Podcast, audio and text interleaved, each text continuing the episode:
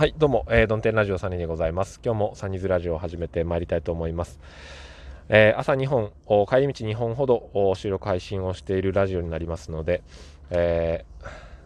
クリップ通知がたくさん届いてしまう関係上、クリップされる方は、えー、トークのみをクリップしていただいて、番組ごとクリップされると、えー、たくさん更新しましたっていうのが届きますので、えー、できたら、あの、なんか一つのトークだけをクリップしといていただいた方が、あちょっと邪魔にならずに済むかなと思います。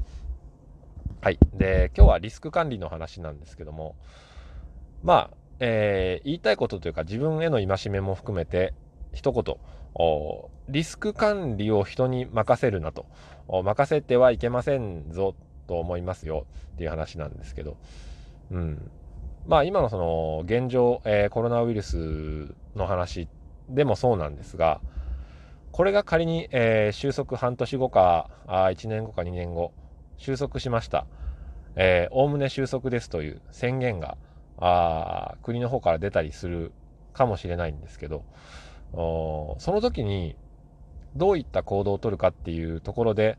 えー、私たちのリスク管理能力というものが問われるんじゃないかなって思うんですよね。うん、例えば、あ、もう収束したんだ、おおむね。えー、じゃあもうマスクいらないね、えー、手洗いしなくていいね、うがいしなくていいねっていう日常の生活に戻る人は、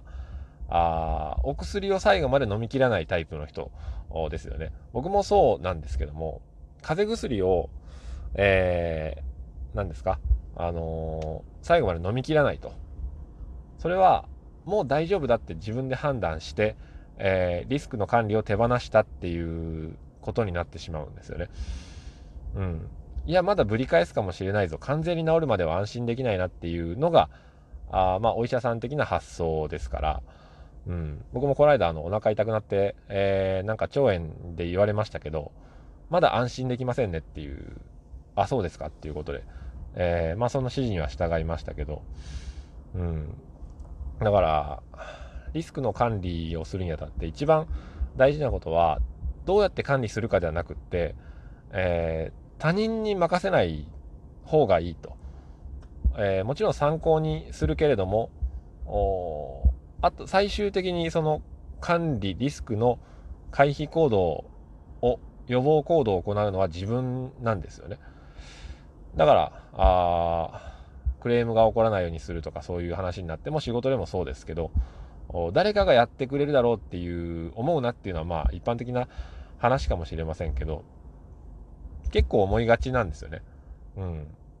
あれ？これはあの人やってたよねとか、あの人がやってくれてたかもしれないとか、なんか話してた気がするとか、大丈夫な気がするっていう、えー、勝手なまあ推測、思い込み、さっきの話ですけども、さっき1個前の配信のから、えー、勝手にリスクを手放さないようにしたいなと思います。ちょっと朝時間がないので、えー、この辺りでちょっと短く終わりたいと思いますけども、